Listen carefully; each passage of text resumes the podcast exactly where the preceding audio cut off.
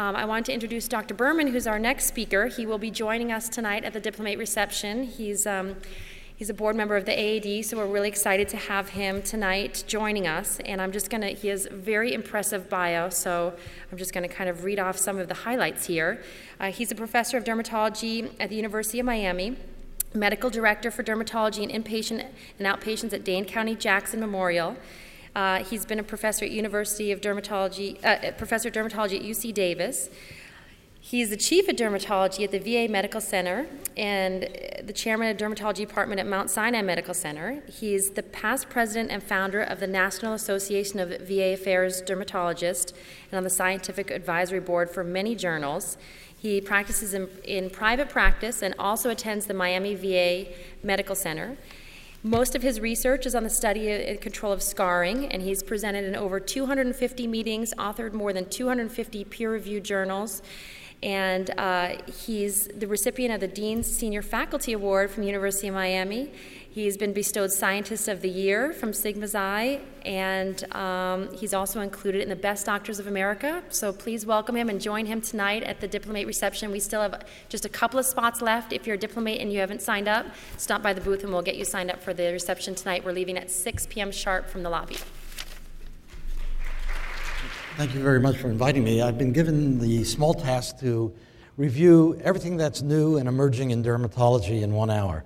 So it's going to be a, uh, roller coaster, and I'm going to try to talk about all these different topics. Uh, these are my disclosures, and I will be discussing usages of various drugs that are off FDA labeling. Let's get to it. Let's start off with uh, what's new uh, in the ability to control and treat keloids and scarring Let's start off a little historically with interferon as an immune response modifier uh, for the treatment of keloids and scarring. Now, who in his right mind would even consider to use an immune response modifier to treat a scar? Well, uh, this is something that you all can recognize. It's a cross section of the normal skin. And when we insult, when we insult the um, uh, skin, specifically the dermis, and we do that every day with our scalpel, the dermal fibroblasts get activated. This activation is manifest by their ability to make more extracellular matrix components like collagen, fibronectin, glycosaminoglycans. Why are those fibroblasts making that new stuff? Well, they're trying to fill up the hole you just made with your scalpel. Now, what tells those fibroblasts you've done a good job, you filled up the hole, now stop making too much of this good stuff? Well, it turns out that the interferons are naturally occurring protein that uh, is able to give that message and normalize this hyperactive phenotype of these activated fibroblasts to come back to normal. So let me summarize, oh, I don't know, about 17 years of my life in the laboratory on one slide. If you take keloid fibroblasts, what do they do? Well, they make too much collagen, they make too much glycosaminoglycan. If you expose them to interferon, that's normalized. Also, these fibroblasts make subnormal amounts of collagenase. That's the enzyme that breaks down pre existing collagen, and it turns out that the interferon is able to normalize that. So, no brainer, what you should do is inject interferon into keloids and it should go away. Well, we did that. All the keloids get smaller, they all get softer, but none of them go away, and the patient comes back and says, Well, that was a good start. You injected them, they got softer and smaller. When are you cutting them out? Well, what's the problem with cutting out a keloid? They come back. I thought we did a pretty good job. We excised the keloid, sutured it up, and about a year later, the keloid comes back. That's the bad news. The worst news, it comes back. It comes back bigger than it ever was before. Well, I guess about maybe ooh, almost 20 years ago, I had the opportunity to treat this unfortunate fellow who had multiple painful scarring keloids on the chest and uh, on the back. And he also was unfortunate because he had to undergo a right nephrectomy because he had a tumor in his kidney. We were concerned he was going to develop a large keloid in the incision site where they were going to deliver this tumorous kidney. And what we did is we waited for the suture line to heal, and then we injected one half of the line with interferon, and the other half we didn't. And you can see on your right where we didn't inject, that's where the keloid started to develop. And the area where we injected with interferon, it didn't develop, suggesting to us that maybe the use of interferon is best with respect to keloids, not um, to inject the existing keloids because they just get smaller and they don't go away, but maybe you could abort the development of keloids after surgery. So, what we would be doing is excise a keloid, suture them up the site, and then inject with interferon. Why? Trying to reduce the recurrence rate of the keloid. Well, how good is that? Well, the first thing you need to know is how often do keloids recur if you don't use interferon? Uh, we did a retrospective study, so take that with a grain of salt, of keloids that we excised, sutured the sites up, and waited a year, or excised, sutured them up, and then injected with interferon twice the day of excision and one week later when we were taking the sutures out.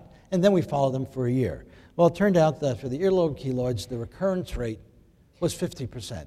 Half of them came back at one year. Uh, if you excised them and injected them with interferon, those two times, the recurrence rate was about 19%, and that was statistically significantly less, suggesting that the interferon was able to abort the uh, recurrences of those keloids. Now, what else is out there? Well, maybe we could use something that induces interferon topically when you apply it to the skin, and you don't need to actually inject with interferon. And that would be imiquimod. Now, imiquimod does a lot of different things, but it interacts with antigen presenting cells uh, through the toll-like receptor 7. That frees NF kappa B from the cytoplasm to enter the nucleus, bind to the DNA, to promoter regions and allow certain regions of the DNA to be read to make messenger RNA and to elaborate a variety of cytokines and proteins that have a massive effect on the immune system. And I'm not going to go into all the details. I'm sure you're happy to know that. Uh, uh, but it does activate the, both the innate and the adaptive immune system. And one of those cytokines that gets induced by imiquimod is, and it'll spin, hopefully, yes, interferon alpha. So here you can actually apply the uh, to the skin and induce interferon. So maybe you could just excise a keloid or, and then apply the imiquimod to try to induce interferon and reduce the recurrence rates. Well, here are two small studies where immediately after the keloid excision, the imiquimod 5% cream was applied directly to the suture lines every night for two months and then we looked at six months for the recurrences, not at one year, but at six months. In one study, zero out of 11 recurred, and in another study, one out of 15 recurred, clearly both less than that 50% that was expected. Well, maybe we could also help people out who don't even have a diathesis for developing keloids. How about just after surgery in anybody? Could you optimize the ultimate scar by using topically applied imiquimod? And there you have to go to the plastic surgical literature. This was a study of 15 patients who were undergoing bilateral breast augmentations or reductions. As you may know, the scars on breasts don't heal very well, but it's a bilateral system. And what they did was one scar was treated two months after the surgery with either the imiquimod 5%, uh, three or four times a day for uh, two months, or the other side didn't get any treatment or just petrolatum. Well, within a month, the blind was already broken because the side that was getting the imiquimod looked worse. Well, that's not where you want to go. Well, why did it look worse? It got red. But what happened two months later after you stopped using the imiquimod? Here's an example of two patients. On your right side, is uh, the scar looks a little better than on the left side, both on top and on bottom. So these are bilateral comparisons.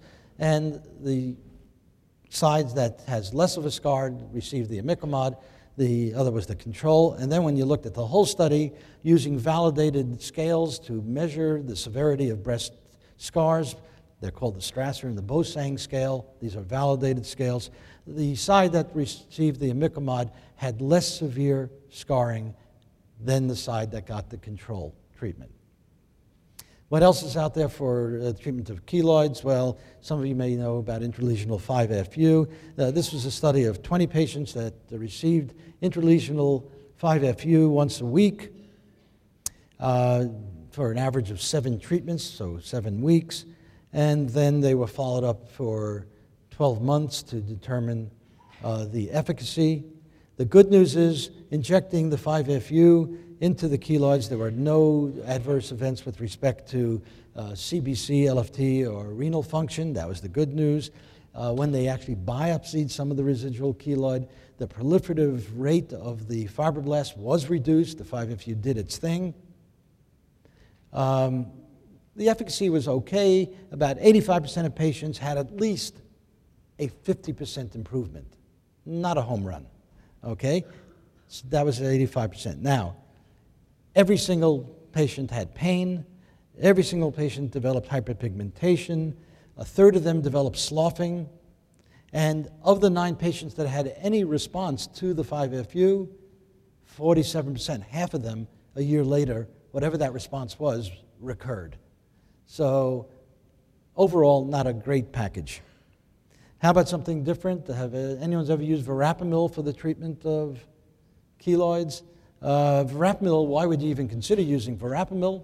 Well, it um, stimulates procollagenase. And again, collagenase will break down collagen, so therefore, maybe it'd be helpful with treating a keloid, which is basically a bag of collagen. And they compared it in a randomized fashion against intralesional Kenalog, the standard, the gold standard of treatment keloids, uh, or two and a half milligrams of verapamil at one milliliter. And it turned out both groups the uh, Kenalog group as well as the verapamil group all had statistical significant reductions from baseline in redness, height, width, greater pliability. The uh, steroid worked quicker, but it had a worse side effect because of the hypopigmentation that's associated with injecting um, especially in darkly pigmented patients. And overall, neither of them had any good changes with respect to pigmentation or the length of the lesions. But here's an example of a keloid injected with verapamil, and then at 12 weeks, you see there is some effectiveness with verapamil. How about over the counter products? Well, we're going to talk briefly about vitamin E and onion extract. Any of you prescribe vitamin E or suggest vitamin E for scarring? I see a lot of no's. I'm happy with that. Well, there's one study in burn patients, and they found that there was no significant difference in any of the parameters range of motion, scar thickness, uh, graft size or cosmetic appearance between the group that got either the vitamin E or the cream control at one year. So it didn't work. And then there was a double blind placebo controlled study of a Mohs surgical scar. Half the scar got vitamin E, half the scar got just the ointment alone, the emollient ointment, and then looked at the scars uh, 12 weeks later. Uh, none of the scars Half of the scars that got the vitamin E benefited. That's bad news. The worst news was the vitamin E made its half worse in 90% of the cases, and a third of the patients became allergic with contact allergic sensitivity to the vitamin E. So, vitamin E is not a great idea. How about onion extract containing? Do you know what I'm talking about? It's over the counter. All right. Randomized, double blind, 24 split scar study, either getting the gel that contains the um, onion extract or petrolatum ointment at the time of suture removal. And then they looked at the ultimate scar that developed. Uh, the results, the bottom line, there was no statistically significant difference between the onion extract gel or petrolatum for any of the endpoints that were studied. And the conclusion was that the onion extract gel did not improve scar cosmesis or the symptomatology associated with the scar. So now, with that information in hand, uh, I guess we had a little hubris. We decided to actually consider using the onion extract gel as a placebo. But then before we did that, we wanted to make sure it really was a placebo. So we then compared it to something we really thought would be a placebo, which would be an alcohol based lotion. Okay? Uh, because you wouldn't think an alcohol based lotion would have much of an effect on a keloid or on a scar. Um, we looked at a variety of uh, measures at different points in time, and the patients as well as the uh, investigators evaluated a number of satisfaction criteria using a visual analog scale. So, what happened? Turned out that the onion extract gel statistically significantly did better than the lotion with respect to volume, the length of the scar, the width of the scar, how firm the scar was. But overall, in terms of the end user, the patient satisfaction, they liked the lotion better than the gel, even though all the science showed that there was a statistically significant benefit. So, let's go on to warts. I know Ted Rosen spoke about warts, so I won't repeat things he talked about. But what causes warts? Well, it's a virus, and it's a double stranded DNA virus, and it's, uh, the DNA is protected in a uh, nucleocapsid, and it doesn't have an envelope. Who cares? Well, the lack of an envelope confers on the part of the wart virus a resistance to desiccation, to drying out. All right? Herpes virus has an envelope, so if you use something like ether that desiccates, it'll actually kill the virus. Now, cryo can freeze dry when you because it's cold. Uh, it turns out that cryotherapy has no impact at all on the wart virus. Now you're going to say, wait a minute, what's our standard of care for treating warts? Cryotherapy, right? You have to recognize when you're using the liquid nitrogen, you're not killing the virus, you're killing the host. You're killing the epidermal cells in which the virus is growing. Okay? So I don't know if any of you have had this experience where you used liquid nitrogen, you got rid of the wart. Have, that was in the center, nice, normal epidermal markings and then you get this donut developing around it. Why does that happen? Well, it turns out the human papillomavirus is present for up to one centimeter from the most peripheral portion of the visible wart. Now, this is a finger, so you may not mind using a destructive modality even one centimeter around the wart you see. But when you're talking about the genitalia, unless you're extraordinarily endowed, there's not enough geography here to go one centimeter around the, each of these lesions. I don't know why I had to put the word male, but it's early in the morning. I don't know if you had a late night. so maybe rather than just relying on a destructive modality, maybe there'd be something needed to use uh, to uh, upregulate the immune system to get rid of all the warts rather than using solely destructive modalities for genital warts. So, what's out there? Well, again, there's that interferon. Does it work? Yes, it's actually FDA approved for the treatment of genital warts and about 50 to 70 percent uh, cure rate. Uh, but it's not user friendly. It requires multiple injections into the genitalia. These are highly motivated patients. So here's an example of a patient. Um, I don't know if you know what the standard of care for squamous cell carcinoma of the penis is in the United States. It's penectomy. Now, this wasn't squamous cell carcinoma. This is not bowenoid papulosis. This is actually just human papillomavirus genital wart. But his urologist already scheduled this patient for his penectomy. Recognizing we had nothing to lose and he had something to lose, we decided to actually inject with interferon. And you can see in his case, that 50 to 70% cure rate wasn't so bad, right? Uh, his immune system was activated. Well, maybe you can also use this in imiquimod to try to induce interferon locally. Does that work for warts? Yeah, if you use it three times a week for four months, if you look at all the patients that had complete clearance of their warts, about 56% of the patients cleared their warts. Women always do better than men in these genital wart studies. We could talk about why later. But it's in all the studies, no matter what the agent is. Now, maybe is this imiquimod just causing a little redness and getting the wart angry, and that's why it goes away? Or is there some real mechanism of action here? And that's one of the things I was asked to talk about uh, insights into dermatology. Now, this looks complicated, not really. If you look at the 100 line going across, that's what happens normally in the skin. Now, you see there's something going on in those green bars that's being induced above normal. What's going on in those green bars? Those are genital warts that were treated with imiquimod and they went away. And what's being induced? Alpha interferon, beta interferon, gamma interferon. So there's also so what's happening is that the imiquimod is allowing your immune system to get activated, and it's the immune system that's getting rid of the genital warts. It's not the cream.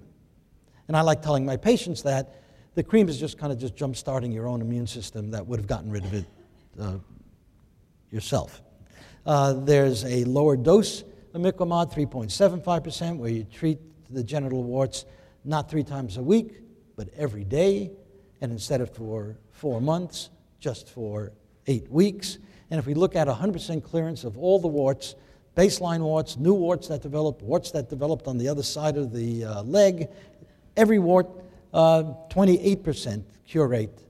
Clearly lower than the other, but I explained well, there were some differences because here we were talking about 100% clearance of every wart. Uh, again, women always did better than men, um, and per protocol, the women did 43% had a complete clearance. Uh, how about those patients that actually had 100% clearance? If you follow them for another 12 weeks, what's the problem with genital warts? They come back. What's the rate of them coming back? Well, these are the ones that were 100% clear at the end of the study, and now you watch them for another 12 weeks. 15% of them had a recurrence rate, and that's lower than what's in the literature for recurrence rates. Any downside? Yeah, about a third of the patients had to take rest periods. Remember, they're using this drug every day, but a third of the patients had to take rest periods because of local erythema and side effects at the site of application. The good news there was no systemic toxicity in terms of interferon type toxicities like fever, chills, myalgias. Okay, how about green tea? Whoops, let's go back. Green tea for warts, use it for everything else. Uh, what's green tea? Well, it turns out what green tea is is just regular old tea leaves, but when you have tea leaves, um, it gets, they get oxidized. And when they get oxidized, the catechins that are present in the tea leaves, and the catechins are the good things, the sinecatechins, uh, they get destroyed. So for green tea, they take regular tea leaves, and it's counterintuitive. And what they do is they heat dry the leaves, killing the enzymes that cause the oxidation of the catechins. So therefore, you have a higher level of the catechins, presumably healthier. And that's why green tea is healthier. Okay? Now, what is this 15% sinecatechins? Well, the way that it's described, it's a water extract of green tea. What's a water extract of green tea? Tea, right? You take tea leaves, you put water on it.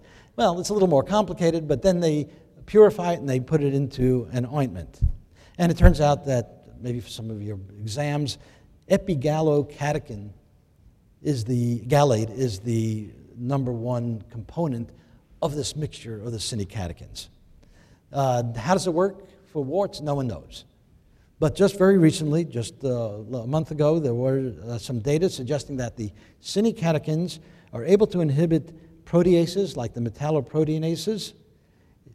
They were able to inhibit some of the enzymes like lipoxygenase, as well as the sinecatechins are able to inhibit uh, certain kinases, uh, EGFR, the receptor for epidermal growth factor receptor. Those things are involved uh, in the proliferation of epidermal cells, and that's why you get a wart, because the epidermal cells are proliferating. So there is some rationale why it may be helpful in warts, but no one really knows for sure what the mechanism is.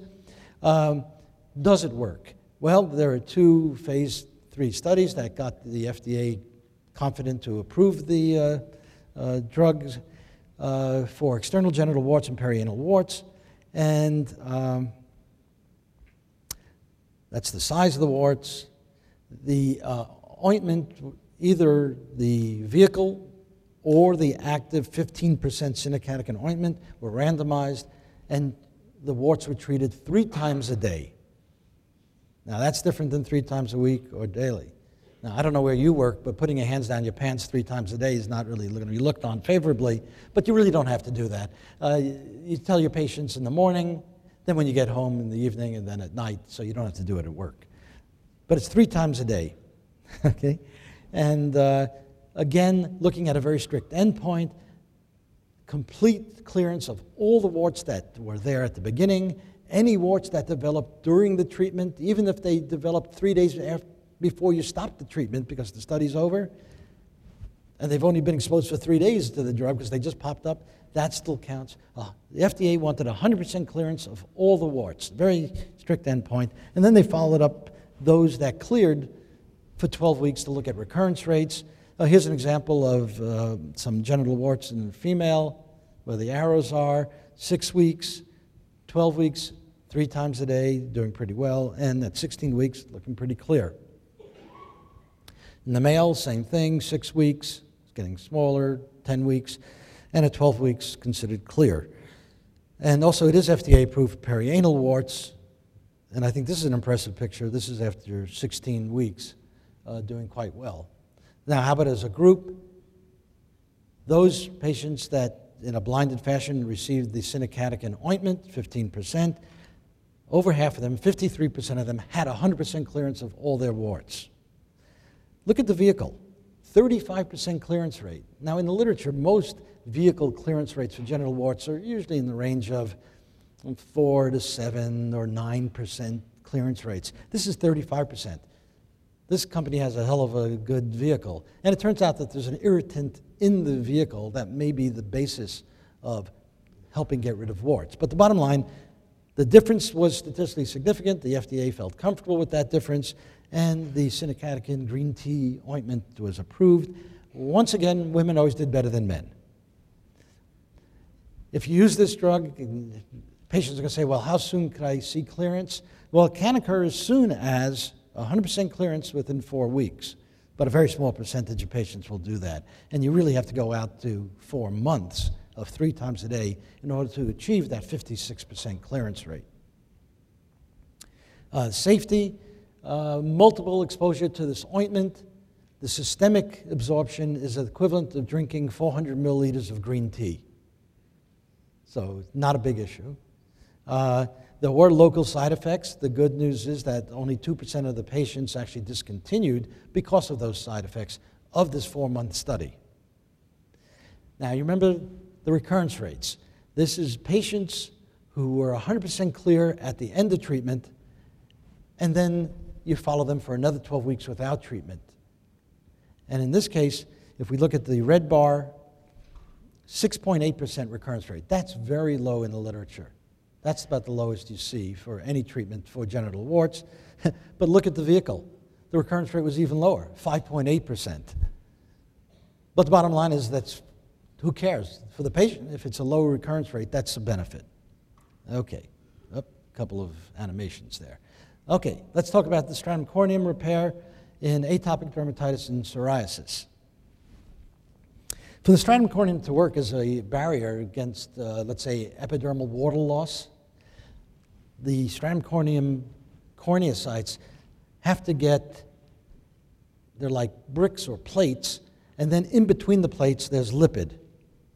And what is the lipid? It's ceramides, cholesterol, and fatty acids. So, in order for it to be an effective stratum corneum with respect to barrier function, you need those lipids. Okay?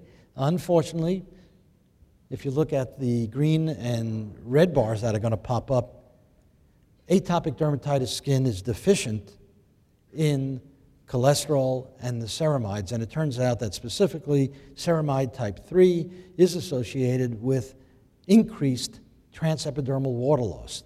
That's bad. That means you're losing water. Why? You don't have the mortar. Why? Because you don't have the ceramides and the cholesterol that make up the mortar. So the obvious thing would be well, why don't you just put some of these fatty acids and the cholesterol and the ceramides on top of the skin? And you could do that, but that would be a non physiologic response of just putting it on the top of the skin. If you look on the right, it just stays on the top of the skin. That doesn't do you any good. What you really want are these lipids to go and penetrate into the stratum corneum to replenish the deficient level of ceramide in atopic dermatitis. You just don't want it to sit on the top. If you're just going to sit on the top, you might as well just put saran wrap on everybody. That'll work. Not very cosmetically pleasing. But if you want to be physiologic, you want to get it into the stratum corneum. Can you do that?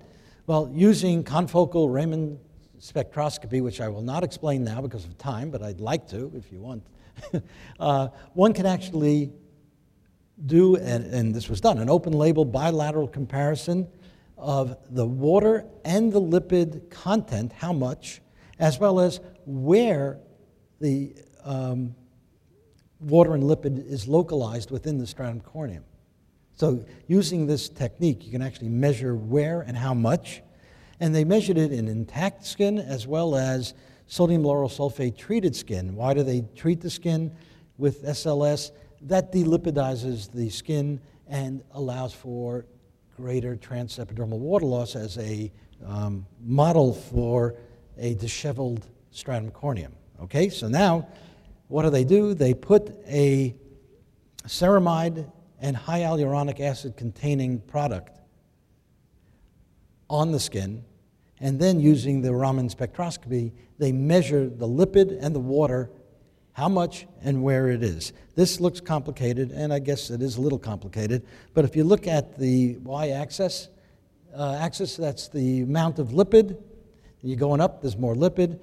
And if you go across on the x axis, that's deeper into the stratum corneum.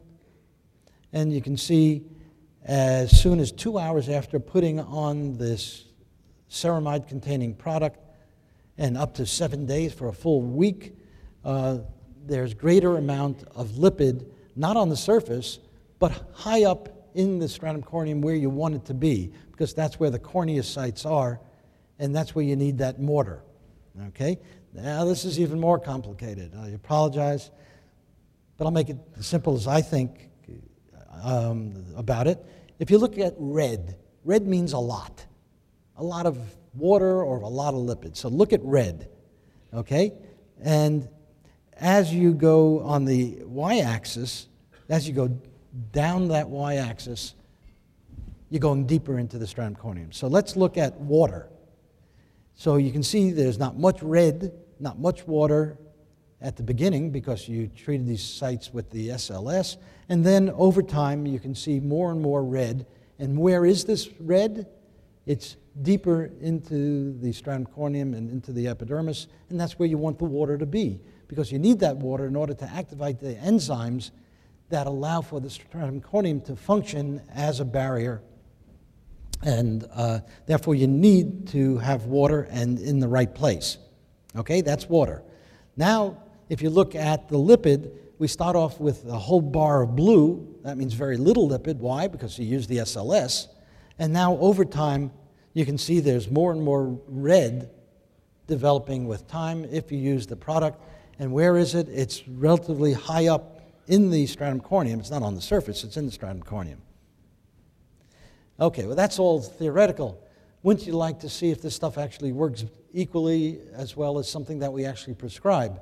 Uh, so, this was a um, study where atopic dermatitis patients were treated. Um, these were mild, at least mild uh, atopic dermatitis patients. And they were treated uh, with either pimecrolimus, cream or this ceramide containing emollient foam.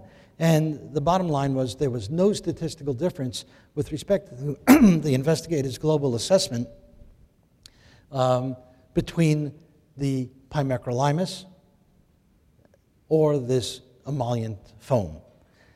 That's good. It was not inferior. There's something that you normally write that has a black box on it. All right? This, that's good. How about patient preference? Two thirds of the patients like the foam better than the cream of the pimecrolimus. And that's important too for compliance. And here's just some pictures baseline using the foam, doing better, uh, baseline using the pimecrolimus, and then doing better, maybe not as well. Okay, is there a relationship between the epidermal barrier repair and psoriasis? Something we may not really think about with psoriasis. Well, let me just introduce you to these genes called the LCE, the late cornified envelope genes. And what do they do? They encode for certain proteins in the stratum corneum. Now, if you're an individual that doesn't have two of these genes, the LCE3C and the LCE3B, if you're missing both of those genes, then your chance of having psoriasis is greater than if you have the genes. Look at the p value. I can't even read it. 0.00000000001. Greater chance of having psoriasis if you don't have those genes. What do those genes do? They help repair the stratum corneum after an insult. The converse is if you're lucky and you have two sets of these genes for these uh, uh, LCE genes, then you are, quotes, protected from developing and having psoriasis. also statistically significant. Now, if you tape strip the stratum corneum, and that is an insult to the stratum corneum, then your body tries to repair that insult over time, right? Well, it turns out that when you tape strip, these genes get turned on. Why? They're trying to repair the damage you just did with the tape stripping. So, the way I look at it now, the um, inability to repair the barrier function in patients who have psoriasis causes the psoriasis. Don't blame the skin of psoriatics for that big, thick plaque of epidermis. They're doing the best they can. They don't have the genes that repair the stratum corneum. So if you capillarized the skin and you scratch the skin or you insult the stratum corneum, the psoriatics don't have the tools to repair the stratum corneum, and that's why it tries its best and makes a real thick epidermis to decrease transepidermal water loss. All right, how about metastatic melanoma? How's that for a transition? well, the two new drugs uh, that came out recently uh, for metastatic melanoma one is ipilimumab, and it's a monoclonal antibody against uh, CTLA4. What's CTLA4? It's an antigen, and that antigen is downregulates the immune system. Okay? So, now, by binding the CTLA4 with the antibody, the drug, then you, that downregulating antigen can't do its thing. It can't bind uh, to B7 on antigen presenting cells because it's all busy being bound up by the antibody. Okay.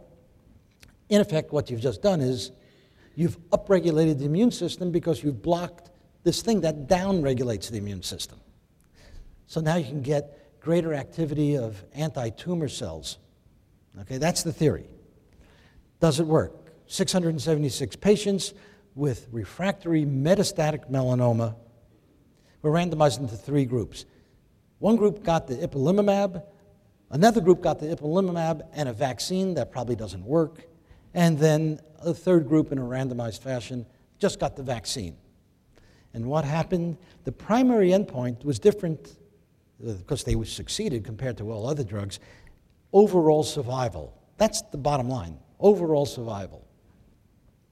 Turned out that those patients who got the drug with or without the vaccine uh, had four months longer survival than those who just got, in effect, the observation, just getting the vaccine alone. And the FDA approved the drug based on that. Again, these are metastatic refractory patients. Bad side of this drug. You remember it upregulates the immune system? That's why you're getting rid of your melanoma.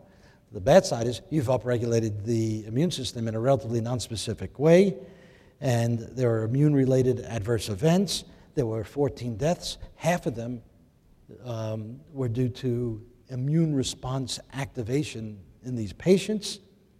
And therefore, there is a black box on this drug warning you that severe and fatal immune mediated adverse reactions can occur, including toxic epidermal necrolysis uh, in the skin, but also in the GI tract, in the liver, neuropathy, and therefore you have to test for that. Also uh, thyroid, and that needs to be tested. And if any abnormalities pop up, you have to stop the drug and give these patients high dose steroids. Why? Because you have to calm down that immune system that you just activated. In fact, Today is 11 11 11, and I will hopefully end this lecture before 11 11 11 11 because it'll finish about 10:30. Uh, the, there's a watchdog board in the United Kingdom that has the clever acronym of NICE, uh, the National Institute of Health Clinical Excellence, and they decide where the public dollars are going to go for drugs. They said, not for this drug in a draft. On the 11 11 today, they're going to have the final decision. And why did they not like this drug? Well, one, the drug is expensive. Uh, it's given four times uh, over 12 weeks, and each time you give it is $31,000. Uh, they didn't compare it to any other drug. It was a freestanding open label study, uh, and there was a very short follow up, and those side effects that I talked about. But you get a patient at baseline, they get 12 weeks of the antibody, Look at the melanoma. It looks bigger, juicier. Well, that's because the immune system is activated and it's time to get rid of it. Now you stop the treatment. Get smaller. Week 16, doing better. Week 72, gone. Week 108, this is someone who should have died. Gone. So for this patient, is $31,000 worth it? You got to decide. All right. How about the other drug? That, got, that drug, I have to introduce you to the BRAF gene in melanoma. Uh, there's a pathway called the RAS-RAF pathway, and it's responsible for proliferation and survival of cells. And that's the pathway. And the way the pathway gets activated is by growth factors telling the pathway, okay, do your thing so cells can grow. So there's a growth factor. So with, um, in that pathway, there's in the red, there's BRAF, okay? And that's kind of pivotal because that activates MEK and MEK activates ERK, and then you get the proliferation, okay? Turns out that that BRAF can get mutated and at a specific site, the 600 site, okay? And if it's mutated, it gets turned on constitutively, which means it doesn't need those growth factors to turn it on. It just does its thing all the time. Well, that's bad because then you have excessive cell proliferation, excessive survival, less apoptosis, and therefore tumor cells can divide and not die. And a way to look at it, there's one specific mutation called the V600E mutation, which is over 90% of the mutations at that site. and the normal wild type glutamic acid is changed for a valine. And just for that one little change, now the BRAF is firing all the time and activating the kinases and making those cells grow. The good news is there is an inhibitor which blocks that activation. Okay. So if you could use the inhibitor, you would block the BRAF, and therefore you don't get uh, the proliferation, and therefore the, you should get tumor regression. That's the basis for this drug, vemurafenib. It is indicated for unresectable or metastatic melanoma that has been proven to have the V600E mutation. It wouldn't make sense to use the drug that is an inhibitor of a mutated BRAF if you don't have the mutated BRAF. So the FDA requires that the tissue has to be tested using a new FDA approved assay for the mutation, the V600E mutation. It is not recommended for the wild type. It shouldn't work. Okay? Does it work? Well, this is a large phase three study of using the vemurafenib, the BRAF inhibitor, and comparing it to chemotherapy, DTIC. Okay? And these were unresectable, previously untreated melanomas that were metastatic. Okay? They were shown to have the BRAF mutation, otherwise, they couldn't get into the study. They were then randomized to getting the vemurafenib orally, oral medication, or the DTIC IV, the chemotherapy. And how well did they do? Well, the endpoint is overall survival of these melanoma patients with metastatic melanoma. Those patients who had the, received the oral vemurafenib, 84% of them were alive at six months, only 64% with the chemotherapy, and that was highly statistically significant. How about another endpoint? Progression free survival. Not overall survival, but progression free survival. And if we look at the chemotherapy, 1.6 months for progression free. Not very impressive. And 5.3 for the vemurafenib. These are all the patients in the study, those little lines. And using the standard 30% reduction in tumor volume, 48%, half of the patients had a response to the vemurafenib. That's good. Only 5% in the chemotherapy. What's the bad news? Well, about 30% of the patients develop either keratoacanthomas, squamous cell carcinomas, or papillomas, something that wasn't expected. But it's giving uh, some insight into how squamous cell carcinoma develops. The good news is that unlike the chemotherapy, which causes neutropenia, the antibody to the BRAF didn't seem to have any impact on neutropenia. So the author's conclusion here was that the vemurafenib had a 63% decrease in the hazard for dying, 74% decrease of hazard of tumor progression, and benefits were seen in all the subgroups of these metastatic, even the worst ones that have high LDH, a very poor prognostic sign. And it was the first single drug for melanoma to improve the response rate as well as progression free survival and overall survival compared to a standardized active chemotherapy. What's the real bad news? Well, it turns out that progression free response is real, but it's not durable. It lasts only about six months. And I won't go into the details, but when you inhibit that BRAF, there are other pathways that come into play and bypass the inhibited BRAF and activate the MEK directly. So now there's going to be a study of vemurafenib plus a MEK inhibitor at the same time. And we'll see if that's helpful. Uh, ingenol mebutate. What's ingenol mebutate?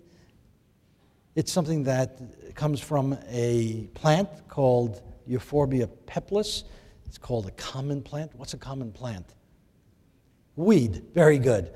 it's a weed. So, what do they do? they cultivate the weed now, and they take the sap and purify the active material. And why did they do that? Well, in traditional medicine in Australia, this was used for skin cancers and warts. Okay? Very quickly, what does this active PEP 005 do? Or ingenol mebutate is the technical name. Uh, it causes necrosis of tumor cells directly, and it also activates and helps localize neutrophils into tumors, destroying the blood supply, the vessels that are supplying the tumor. It activates those neutrophils that can kill tumors. It also activates B cells to make antibodies that are tumor specific against the tumors.